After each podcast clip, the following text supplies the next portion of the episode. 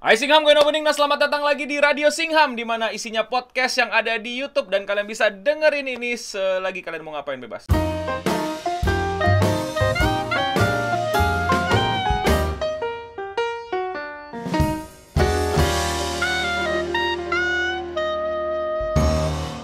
Hai Singham, gue Nobening. Nah, selamat datang lagi di podcast Indonesia Radio Singham, di mana kita akan obrolin, enggak sih, gue yang ngobrol, kalian dengerin. Haha, selamat datang di podcast Radio Singham, dan kalian seperti biasa bisa sambil dengerin ini ngelakuin banyak hal, sambil ngerjain tugas, bersihin kamar, sambil tiduran, pokoknya selamat pagi, selamat siang, dan selamat sore, dan selamat malam buat semuanya yang dengerin secara online maupun offline. Dan kali ini seperti judul yang kalian udah bisa baca, kita akan langsung bahas anim yang original Netflix nih. Sebenarnya manganya nggak original Netflix, tapi anime aja yang original Netflix, tayangnya di Netflix dan sempat ramai dan bahkan gua gua tuh saking suka sama ini anime ya, sebenarnya ya saking gue suka. Saya tuh koleksi loh. Memangnya Anda membacanya tidak dengan wadaw, ini original, Pak. Dan langka sekarang. Nomor satu langka, lu cari di mana-mana langka. Nggak tahu ya sekarang udah di stok apa belum, tapi ini langka, Pak. Dan nggak akan saya jual ya. Kok jadi jadi ini langka pak? Ini gue buka sengaja karena buat gue gue pengen baca karena ini yang salah satu yang paling epic yang yang gue baca awal-awal ya. Kita akan langsung review Record of Ragnarok atau bahasa Jepangnya Sumatsu no Valkyrie. Nah ini yang gue sempet bingung dan gue sempet pusing. Kok bahasa Inggrisnya Record of Ragnarok? Ya kan? Rekaman Ragnarok gitu kan? Sedangkan judul Jepangnya Sumatsu no Valkyrie Ini malah Valkyrie. Nah, nggak tau lah. Ya, mungkin penerbitnya beda-beda segala macam. Premisnya adalah menceritakan bagaimana uh, dewa melawan manusia. Yang di mana disebut pertarungannya itu Ragnarok. Yang di mana Ragnarok ini akan menentukan apakah manusia bisa hidup uh, seribu tahun lagi atau uh, seluruh manusia dimusnahkan oleh para dewa. Wah, ini yang premisnya aja udah udah udah membuat seorang Eno Bening ah ini premis yang aku tunggu gitu loh. Dan aku mulai baca komiknya dulu baru nonton manga jadi gue pembaca manga baru nonton di Netflix. Yang pertarungan terakhirnya adalah Jack the Ripper versus Hercules. Nah jadi kok Jack the Ripper lawan Hercules? Buat yang belum nonton ini uh, anime tuh uh, menghadirkan sosok-sosok manusia yang hebat pada eranya melawan dewa. Nah yang bikin menarik yang bikin menarik adalah dewa-dewanya ini adalah dewa-dewa mitologi yang diceritakan di dunia kita tuh ada. Dan manusianya pun adalah manusia yang di dunia kita itu ada gitu loh, kisahnya gitu loh, legendanya lah minimal gitu. Yang seperti kita tahu, lawan pertama ini adalah Thor, dewa petir uh, mitologi Nordik, lawan Lubu gitu loh. Legenda uh, uh, petarung nomor satu era Three Kingdom. Itu aja udah udah bikin gue kayak gak tau ini, ini gak tau buat gue ini adalah orang jenius, orang keren yang bisa membuat hal ini terjadi gitu. Karena yang kayak gini-gini tuh gue ngeliat tuh yang yang yang uh, crossover yang tidak terduga ini tuh contoh adalah pertama kali gue waktu gue kecil gue gue gila wah kok keren banget itu Capcom versus Marvel. Itu kan kapan lagi gue liat Megaman sama Iron Man tembak-tembakan gitu kan. Nah abis itu pas gue gedean dikit gue ngeliat Kingdom Heart ya kan? Karakter-karakter Disney tapi pada fighting semua pada bisa pada bisa berantem semua gitu kan. Serius gitu yang di mana kita dulu lucu-lucuan sekarang malah jadi serius gitu kan. Dan inilah yang di mana membuat gue premisnya tuh kayak oh gila gue ngeliat Dewa Petir Thor lawan legenda Three Kingdom gitu di sebuah manga. Dan akhirnya gue nonton di Netflix. Dan pada saat gue nonton di Netflix, first impression gue adalah, nah ini nih, banyak orang yang bilang jelek, anime kok slideshow, mana animnya? gitu kan, terus kayak gak seru segala macam, mendingan baca manganya. Gue akan bilang bahwa anime Record of Ragnarok di Netflix itu bagus. Lu silakan lawan gue tapi menurut gue ini anime bagus. Ini bagus. Ini oke, okay, ini oke. Okay. Ini nikmat. Gua nikmatin, gua nontonin. Gua nikmatin. Gua yang gua paham. Gua paham kalian pasti gak setuju sama gua karena kayak No, ini apaan ini animasi cuman gambar-gambar doang, slideshow, gerakan-gerakan doang. Gak bisa, men ini cerita udah terlalu megah dan luar biasa. Gambarnya bagus sesuai apa yang gua gua pikirkan di manga. Dengan sound design yang menurut gua oke. Okay. Ini udah cukup buat gua. Karena kalau lu lihat di di di di, di uh, manganya memang dinamis juga pertarungannya. Tapi kalau lu sadar buat gue ini bukan masalah pertarungannya lagi. Ini Pak, ini masalah bagaimana mereka mempertemukan dua cerita ini dalam satu arena itu udah udah udah terlalu luar biasa menurut gue. Tentu ya gue berharap season 2 bisa dibikin animasi lebih gila lagi. Tapi untuk yang ini, buat gue udah nggak nggak masalah. Sorry lu pada bilang mau bilang ah, jelek ini segala macem. Gue nggak tahu lu pada pengetahuannya tentang mitologi mitologi Yunani, Nordik dengan legenda-legenda manusia. Ini udah epic. Ini udah epic. Yang bikin gue nangis tuh adalah ketika ini gue beneran nangis. Gue inget momennya tuh nangis. Bayangin men, penonton itu yang gue suka. Reaksi penonton, uh, suara suara atmosfer di arena pertarungan itu gila. Itu gila itu gila. Ya gue tau lu pasti terganggu sama uh, uh, uh, episode pertama kita lihat Thor yang ceritanya cuman patah-patah gitu. Gue juga skip skip, gue nggak nggak nggak nggak terlalu nikmatin gitu. Tapi atmosfernya, tegangnya, semuanya gue dapet. Karakter-karakter dan seunya gue nggak ada masalah. Gue nikmatin semuanya. Gue nikmatin gitu. Apalagi yang kalau gue yang nangis tuh waktu waktu apa ya? Kalau gue bukan nangis. Oke, waktu Thor sama Lubu, gue kayak oke, okay, gue ngerti konsep ini anim, bukan masalah fightingnya, tapi bagaimana mereka merepresentasikan dua legenda dipertemukan, dua cerita dipertemukan, dua kisah dipertemukan untuk bentuk untuk berantem. Egonya diliatin gitu loh, bagaimana penggambarannya gitu, dan gue suka gitu bagaimana uh, uh, kreator ini menggambarkan Thor tuh mau kayak gimana gitu loh.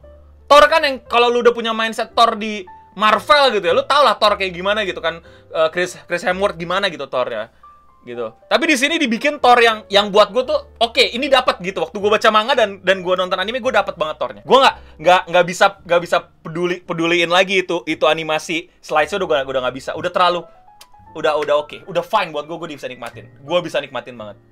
Nggak bisa gue nggak bisa nikmatin. Eh gue nggak bisa bilang animasinya mengganggu gue nggak. Gue bisa bener-bener skip skip. Gue gue skip. Gue nonton misalnya kayak oke okay, gue udah kelamaan nonton si Zeus pukul-pukulan sama Adam. Oke okay, gue skip aja tapi dari story dari segala macam dari intensitasnya gue masih dapat dan itu nggak mengganggu gue untuk dan tidak mengganggu experience gue untuk nonton jadi ini udah udah fine super fine buat gue bener banget Rintintin yang uh, chat di uh, live soundtracknya gila itu pas pas Lubu datang itu gue kayak anjing ini soundtrack yang gue bayangin waktu gue baca manga bung duduk duk duduk ha. Duk duduk ha. Gila gitu kayak terus kudanya gitu gertek gitu kayak Ah, fuck, bagus banget, gila, eh, tiaw ini, ini baru anim nih, dia entrance tuh niat gitu loh, entrance tuh yang megah gitu, karakter utama masuk gitu, ini baru, gila soundtracknya gitu, itu orang-orang 3D gue nggak peduli, udah nggak bisa, gue udah nggak peduli, epic banget gila, epic banget, udah udah udah nggak masuk di di di pala gue ini jelek 3D 3D-an, udah nggak peduli karena soundtracknya udah bagus banget. Udah sakit banget gitu kan. Lu mau sama gitu kayak orang-orang juga gitu kayak apa ya lelaki set boy berkumpul banget gitu kayak hai hai ho hai hai ho gitu kan. Gila merinding gua ngeliat lubu didukung gitu kayak man pride lu gitu loh. Gila gitu loh. Lu lu tahu kalau lu tuh udah lu tuh udah berhasil mencetak sejarah di kehidupan manusia gitu sampai pendukung lu rela mati semua demi lu gitu loh. Gitu itu itu bener-bener dapat itu bener-bener di dianimasikan dengan baik menurut gua. Gua terserah lu mau bilang apa penggambarannya gitu. Dan nggak tahu kenapa ya kalau gue tuh gue suka banget sama gaya-gaya style yang tulisan-tulisan gitu loh. Tulisan-tulisan Jepang keluar gitu dung dung. Gue tuh ada ada semacam kenikmatan gitu ngeliat tulisan-tulisan Jepang gitu loh. Istilah-istilah Jepang ditaruh di layar di freeze frame gitu itu itu merinding gue ngeliatin kayak gitu. Makanya gue waktu itu kalau kalian tahu gue juga suka banget waktu zaman uh, One Piece yang uh, ngeliatin flashbacknya Oden yang Odennya bunuh bunuh apa bunuh babi gede itu. Wah itu gue gue suka banget ya itu keren. Itu gue suka yang kayak gitu. Gue gak tau kenapa gue suka sama gaya-gaya yang kayak gitu kayak uh gitu loh buat mata gue tuh uh gitu loh. Sakit gitu mata gue langsung kayak ah enak gitu loh. Terus kita juga masuk ke apa ya uh, bagaimana si siapa? Egoisme Adam gitu, kesombongan kesombongan Adam gitu pas lawan Zeus gitu. Nah ini gue juga sempat waktu di manga waktu gue cerita gitu ya. Ini gimana? Thor kan dewa petir gitu, Zeus juga dewa petir itu dan gue suka banget dikemas si Zeus itu bukan petir gitu loh. Si Zeus tuh adalah Go apa? God of apa? Go apa? Apa Zeus? Uh, singkatannya? God God of Cos GOC ya? God of God of Cosmic ya? Gue gitu lah go gokil lah gitu sampai ada istilah-istilah gitu God of Cos Cosmos ke Cosmic lagi Cosmos gitu. Jadi dia diciptakan sebagai uh, Godfather of God gitu loh. Sedangkan si uh, Adam uh, apa Father of Humanity gitu. Dan di situ gue ngeliat clash-nya itu itu indah tapi gue skip gue jujur emang gue nggak ganggu dan gue skip aja udah skip tapi ceritanya semuanya gitu segala macamnya gitu loh. Itu gue gue suka banget. Si Valkyrie sebagai penonton yang cuman ganti-ganti ekspresi muka yang teriak-teriak gitu itu gue juga nikmatin banget. Nah itu udah momen momen nakama gue hadir ketika Sasaki Kojiro sih. Itu nakama banget yang kayak tiba-tiba semuanya yang di belakang kayak kayak gini sa wah wah itu nakama banget. Kayak kayak anim anim anim core anim dukungan dukungan teman-temanmu tuh hadir di Sasaki Kojiro gitu yang semua orang teriak gitu Sasaki gitu kan itu wah gitu loh kayak lu kayak ngeliat Sasaki Kojiro hentakan terakhir itu yang yang yang bikin bikin Poseidon mampus itu gue kayak Wah! Rika Ragnarok, Sumatsu no Valkyrie, tonton bagus. Gua nggak tahu kenapa gue udah nggak nggak peduli lagi sama fight scene-nya. Karena ini bukan masalah fight scene, man. Ini masalah menceritakan dua legenda dan lu bisa masukin ini. Nah ini yang gue bilang makanya. Kalau kalau bikin sebuah karya, ini yang gue pelajarin gitu dari Sumatsu no Valkyrie dan Ricotta Ferraro. Kalau lu bikin sebuah karya, lu mesti tahu kekuatan lu di mana. Kekuatan lu itu di cerita apa di animasi. Kita balik lagi ke diskusi awal kita mengenai Kimetsu no Yaiba. Kalau kalian ikutin gue, Kimetsu no Yaiba itu storynya mah aduh, aduh banget, aduh, aduh. Sehingga apakah lu mesti memperbagus story atau lu meningkatkan kualitas animasi? Nah, di sini yang gue tahu bahwa komite produksinya tim produksinya itu sadar, pinter gitu bahwa ini bukan cerita, ini bukan bukan masalah fight scene. Kalau kita ningkatin fight scene, kita bisa menghilangkan aspek-aspek lah, kita bisa mengeliminasi aspek-aspek lain. Nah, itu cerita yang emang menurut gue udah udah udah luar biasa. Udah udah sangat udah sangat luar biasa. Lu mesti mesti mesti mengerti gitu. Lu mesti sadar behind the scene gue juga jadi paham dan gue appreciate gitu itu mungkin kalian yang nggak biasa ya gini gue itu juga suka nontonin yang namanya mungkin bukan animasi tapi lebih tepatnya motion comic. Jadi tuh uh, di DC di DC uh, ada motion komiknya DC gitu loh. Jadi komik yang nggak animasi tapi kayak komiknya bergerak-gerak dikit gitu loh motion komik lah istilahnya. Dan ada suaranya gitu. Itu gue suka nontonin gue nikmatin gitu. Karena storynya kencang jadi gue nggak perlu lihat fight scene yang berlebihan atau bagaimana dan gue nikmatin itu. Jadi mungkin itu problem kalian yang uh, mungkin ya nggak terlalu nikmatin uh, Sumatsu no Valkyrie atau Rikoto Ragnarok. Pertama kalian nggak biasa nonton motion komik dan menurut gue ini motion komik gue nikmat. Dan kalian yang kedua ya kalian tuh mungkin nggak punya kayak semacam pengetahuan terdahulu mengenai legenda-legenda ini, cerita-cerita ini, kisah-kisah orang-orang hebat ini dan legenda-legenda dewa-dewa ini. Yang di mana menurut gue kerennya adalah satu hal lagi nih kalau kalian sadar.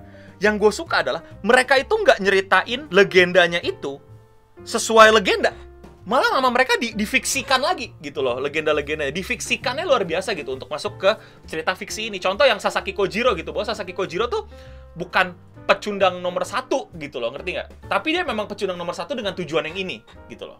Atau kayak bagaimana Thor mendapatkan kekuatannya gitu jadi fiksinya ini yang yang yang yang difiksikannya lagi gitu. Jadi mereka tuh bener-bener nggak yang pasrah gitu. Oh ya udah Thor dewa petir Zeus dewa petir pakai petir dua-duanya enggak gitu.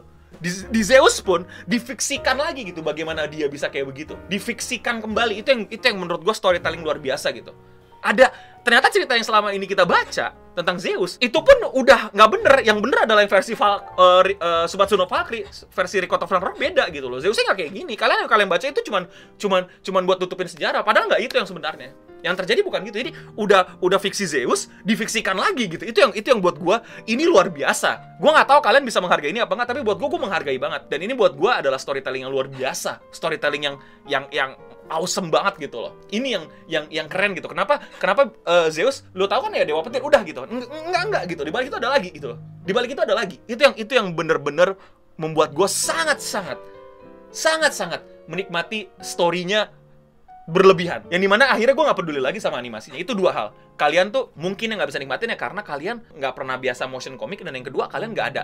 Kalian nggak baca Three Kingdom, kalian nggak uh, ngikutin kisah Sasaki Kojiro, kalian nggak baca mengenai mitologi-mitologi Yunani, bagaimana Zeus itu apa, ini siapa, kenapa kok uh, si siapa, si, oh, gue nggak tahu ama kuping kalian, tapi gue nikmatin banget waktu si apa Hermes.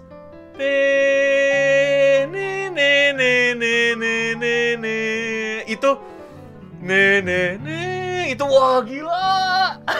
Itu bagus banget itu lagu gila. Itu lagu gila ya gue nggak tahu kuping lu ada masalah apa. Tapi kalau lu gak bisa mengapresiasi musik itu ada masalah mungkin sama hidup lu gue gak ngerti. Tapi cobalah lu denger sekali lagi. Itu sakit jiwa musiknya men. Itu lagunya gila. Ini terus ada karakter-karakter kayak Bach, Mozart ngomentarin. Jadi begini lagu kami kalau dimainkan oleh dewa. Itu kan wah. Itu gila gitu loh. Lagunya Adam kan juga soundtracknya Adam gila gitu. Soundtracknya Sasaki Kojiro juga waduh. Gua gak ngerti sama lu pada yang gak bisa nikmatin anim seindah ini. Gua nggak tahu masa lalu apa cobalah untuk lunturkan sedikit ego lu, bacalah. Gua tapi again ya ini bebas, ini bebas. Kalian mau tetap suka gak suka urusan kalian. Tapi menurut gua sayang banget kalau lu nggak bisa mengapresiasi bagaimana storytelling ini bekerja dan ini adalah bagaimana masterpiece manusia dari zaman dahulu di diinterpretasikan ulang dengan lebih gila lagi gitu loh fiksi-fiksinya bahkan yang gue gak nyangka lagunya itu gue yang buat gue gue bersyukur buat sama anim ketika gue dengerin intronya Zeus itu yang nih anjing fuck untung gue nonton Untung gue gue udah dengerin kalian bilang slideshow bang slideshow tapi pas gue dengerin lagunya, aduh udah nggak bisa men, nggak bisa men ini anime anime, anime bagus men. Gue nggak tahu salah lu di mana men, ini gila men. Tadinya yang paling gue suka pertarungan Zeus versus Adam. Bahkan Sasuke Sasuke Kojiro tuh buat gue B aja. Tapi pas gue tahu pertarungan berikutnya Jack the Ripper versus Zeus itu gue main fuck lagi. Nyet, gila nggak lo? Maksudnya selama ini kan kita lihat wah ini baik dan jahat gitu kan. Dewanya jahat, manusianya baik misalnya gitu kan. Karena kita di pihak manusia kan pasti kan di pihak Valkyrie kan. Tapi tiba-tiba didatangkan orang terburuk dari manusia. Jack the Ripper melawan dewa terbaik yang baik dengan baik dengan manusia. Her Her Hercules. Itu kan kayak ah gimana tuh maksud? Itu gila sih gua nggak tahu lah. Ah gua nggak tahu ini. Gila gila. Gua gua punya ekspektasi tinggi. Sorry karena season 1 lu udah bagus eh season 2 lu mesti bagus. Nggak bisa men. Nggak bisa men. Ini humanity lu mulai dipertanyakan ketika nanti pertarungan Heracles melawan Jack the Ripper karena ini ini ini best part manganya tuh di sini. Gua nggak peduli kalian ini uh, kalian yang uh, belum belum nonton uh, mending skip karena gue mau spoiler habis-habisan. Ini gue pengen bahas kenapa ini gue punya ekspektasi untuk season 2 tim Netflix siapa pun itu yang bekerja di produksi season 2 itu Jack the Ripper kalau nyanyi London Bridge is Falling Down jelek. CEO-nya nggak dilatih untuk nyanyi dengan baik gitu loh. Wah awas sih. Terus dia ngomong My Fair Lady-nya tuh mesti My Fair Lady. Aduh nggak tau lah pusing gue soalnya Jack the Ripper tuh karakter favorit gue dari semua pertarungan Jack the Ripper karakter karakter terbaik yang ada di Record of Ragnarok. Kalau kalian apa yang paling terbaik? Kalau kalian paling terbaik siapa? Kalau gue alat dan alasannya apa? Kalau pukul gue kayak Jack the Ripper karena itu secara story fuck up banget. Ingat, kita mengidolakan karakter fiksi yang jahat itu nggak masalah. Menjadikan karakter fiksi yang jahat jalan hidup lo itu baru salah. Pokoknya gue Jack the Ripper, kedua Adam, baru itu dua deh itu pun bisa ganti di posisi Adam nih kalau misalnya kita lihat pertarungan-pertarungan setelahnya. Pokoknya Jack the Ripper ih. Jack the Ripper gila sih. Bisa-bisa satu roster di Humanity pindah ke Dewa. Kan Buddha ud bela manusia jadi minus satu dong roster Buddha. Iya makanya gue bilang jangan percaya roster roster yang di dikeluarin di awal. Udah ganti-ganti suara udah ganti-ganti. Makanya jangan bisa jadi ntar ganti atau gimana gue nggak tahu lah. Karena yang gue suka premisnya adalah gimana si dewa ini ternyata bikin aturan buat bercanda. Dewa ini bikin Ragnarok buat bercanda gitu loh. Terus tiba-tiba, tiba-tiba dewa terkuat Poseidon mati. Dewa terkuat mati sama manusia paling pecundang. Di situlah lu lihat adegan terakhir kan yang di mana si siapa? Si Zeus, Hermes, sama Ares ngamuk kan kayak sampai keluar darah gitu kan. Gitu kayak ini ini an ini kayak ini bangsat gitu. Kena men ya itu. Kena mental mereka bertiga tuh kan. Langsung diem. Kena mental udah. Itu gue suka sih penggambaran yang si Sasaki Kojiro nyelam. Masuk kayak kemo. Itu gue suka banget. Simbolisasi dia tenggelam dalam laut gitu. Terus pas mau tenggelam dalam laut tiba-tiba Sasaki! Sasaki! Sasaki! Wah gitu. Nakama power banget gila didorong dari laut sama temen-temennya. Tomodachi Power gila itu. Dan itu ya keren penggambaran Sasaki di mana kan kalau pada saat di jiwanya dikembalikan ke Ragnarok kan dikirimkan jiwanya ketika dia masih perfect form. Jadi paling optimal di umur berapa di era mana gitu loh. Jadi uh, lu tuh paling paling paling jago tuh golden era lu di mana gitu kan. Si Adam ini, si Lubu ini. Kok Sasaki Kojiro dikasih golden era pas tua gitu. Ternyata dia di di alam baka pun dia masih berlatih gitu loh. Jadi dia perfect formnya pas sudah tua banget. Gatot kaca kubu mana menurut kalian? Masuk kubu manusia apa kubu dewa? Gatot Kaca tuh Gatot Kaca manusia deh. Secara lagi eh, apa gue yang bego ya? Enggak, kan dia anaknya kan dia kan ini kan apa lima ini kan apa lima tuh namanya apa apa sih namanya lima Pandawa kan dia Pandawa sama manusia anjir tapi dia itu kalau ini correct me if I'm wrong ya tapi dia itu pada saat lahir itu di baru bisa diem ketika dimandikan pedang dewa. Pedang apa apa apa dewa gitu kan? Apa dimandikan pedang dewa baru bisa diem. Makanya dia ototnya otot uh, uh, otot baja gitu. Karena pedangnya itu pedang dewa dikasih buat dia bisa itu. Pokoknya dia dimandiin itu deh baru bisa. Jadi kulitnya kulit kulit besi. Tapi dia masuk kubu mana? Nah Fallhoundnya Valkyrie udah berlaku di Gatot Kaca dari awal. Makanya nanti nggak perlu pakai Valkyrie dia udah udah dia udah udah nyatu sama sama sama, sama, sama senjata dewa dia udah udah udah udah ini udah apa udah udah udah udah jadi udah udah font fa, fa, apa apa jurusnya Valkyrie apa pokoknya dia gitulah dia anaknya dewa dia kan anaknya Bima Bima kan bukan dewa Bima Pandawa Pandawa manusia deh gimana sih Pandawa dewa hitungannya follow follow follow Pandawa emang hitungannya dewa ya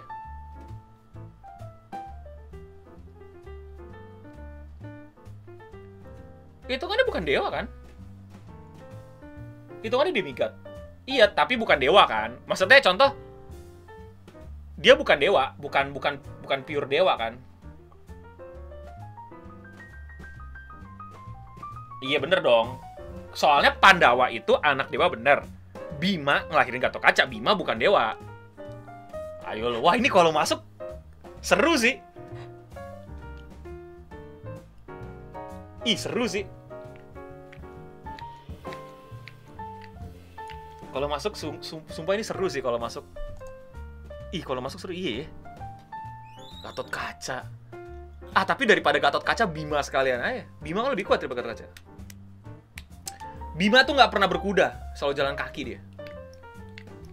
Atau Arjuna sekalian. Kapan si Mohaya diadaptasi ke manga seorang seni perlawan dewa? Oh iya si Mohaya ya? Si Mohaya tahu udah jadi apa enggak nih? Si Mohaya Ah, gak, gak tau deh gue. Si Mohaya masuk apa enggak tuh? Si Mohaya. Ih, kalau masuk gokil tuh. Maksudnya, si Mohaya kan sniper ya? Sniper gitu kan? Gue ngebayanginnya kalau misalnya si Mohaya nggak jadi masuk, gak gantiin Arjuna. Lawannya pasti Artemis kan? Artemis juga uh, dewa dewa pemburu kan Artemis tuh. Artemis uh, panahan juga gitu kan. Jadi Arjuna lawan Artemis. Ih, gila kalau kalian tahu kan ada ada ada ada komik namanya Garudayana. Garudayana. Kalian tahu nggak Garudayana tuh uh, komik gitu dan itu Arjunanya keren banget. Arjuna itu keren kalau kalian uh, tahu Garudayana. Ih, keren tahu Garudayana. Tahu nggak kalian Garudayana? Apollo, bukannya Artemis. Apollo bukannya pengetahuan. Eh, Artemis deh.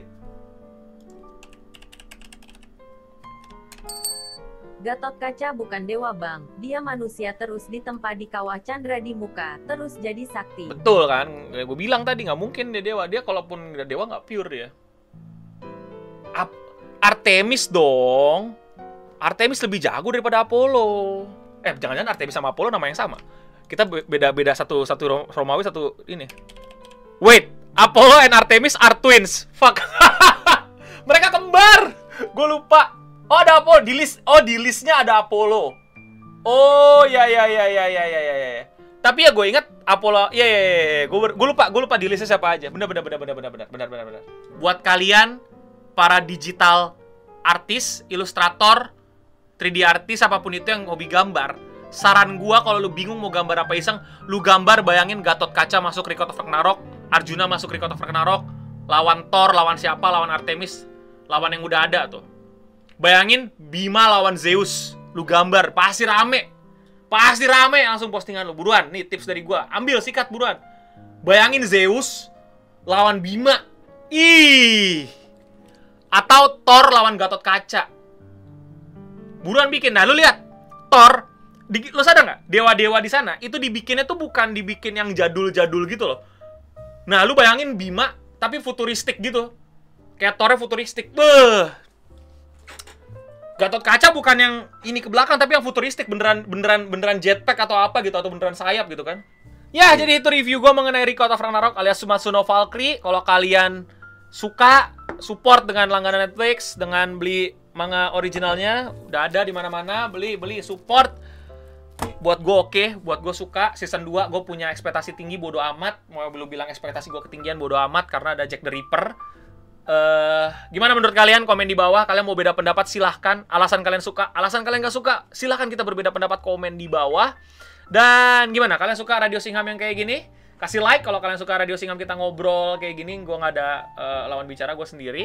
Di bawah juga kalau ada yang mesti gue bahas di Radio Singham berikutnya. Mesti gue tonton atau mesti gue review. Iya. Oke, itu aja dari gue yang opening. Thank you semuanya. Dan untuk kita semua, tonton Radio Singham berikutnya. Oh iya, jangan keluar rumah. Udah di rumah aja dengerin Radio Singham sambil main game atau apa. Udah jangan keluar rumah nih. Situasi makin tidak menentu ya. Kita lindungi keluarga kita dan diri kita sendiri dengan nontonin atau dengerin Radio Singham aja. Udah selesai semuanya. Udah selesai bersih-bersih rumahnya. Oke. Akhirnya internet gue balik. Semoga internet gue nggak mati-mati lagi. Internet mati. Ah, dadah.